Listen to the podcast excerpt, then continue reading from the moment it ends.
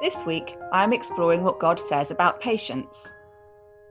As I enter prayer now, I reflect on God's instruction Be still and know that I am God.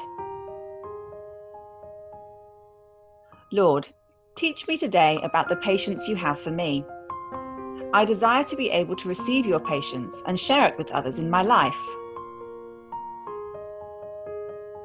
Let me consider the words of God from James 5 7 through 9.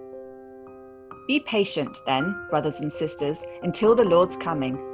See how the farmer waits for the land to yield its valuable crop, patiently waiting for the autumn and spring rains. You too be patient and stand firm, because the Lord's coming is near.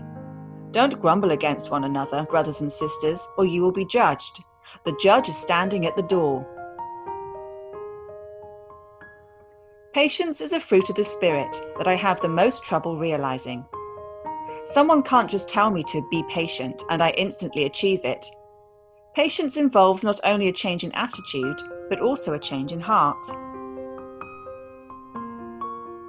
Patience is achieved by standing firm.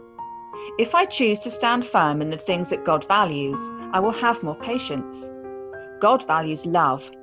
When I stand firm in God's love, I find myself being more patient. Lord, Help me to understand the patience you have with me and give it to others. Allow me to see the purpose of patience is to accomplish your desires in my life. The reason patience is so hard for me is that it involves waiting. I found that there is a secret to waiting. Normally, waiting would agitate my heart, and I would want to rebel against whoever was making me wait. However, I have found out that when the Lord asks me to wait, he doesn't want me to do nothing. He desires for me to worship while I wait. Father, help me to live by your word today. Help me to give myself to you today. Help me to love everyone you put in front of me today. In Jesus' name, Amen. Join me now as we worship together. Be still, my soul, thy God doth undertake guide the future as He has the past. Thy hope, thy confidence, let nothing shake. All now mysterious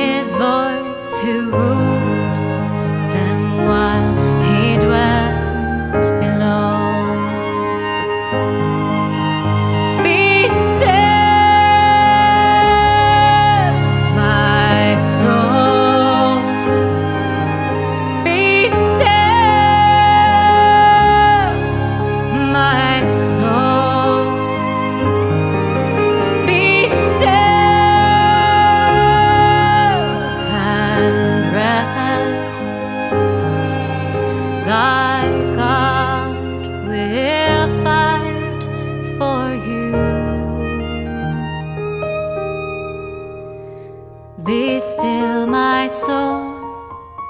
The hour is hastening on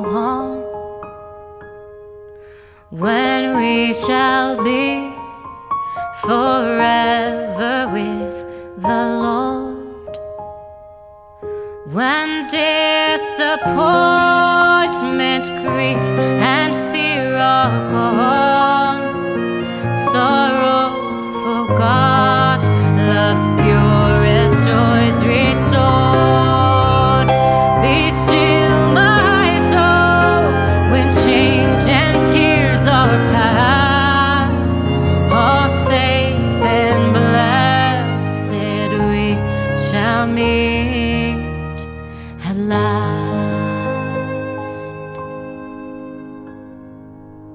This devotional is brought to you by Chaplain Wayne Ruckman.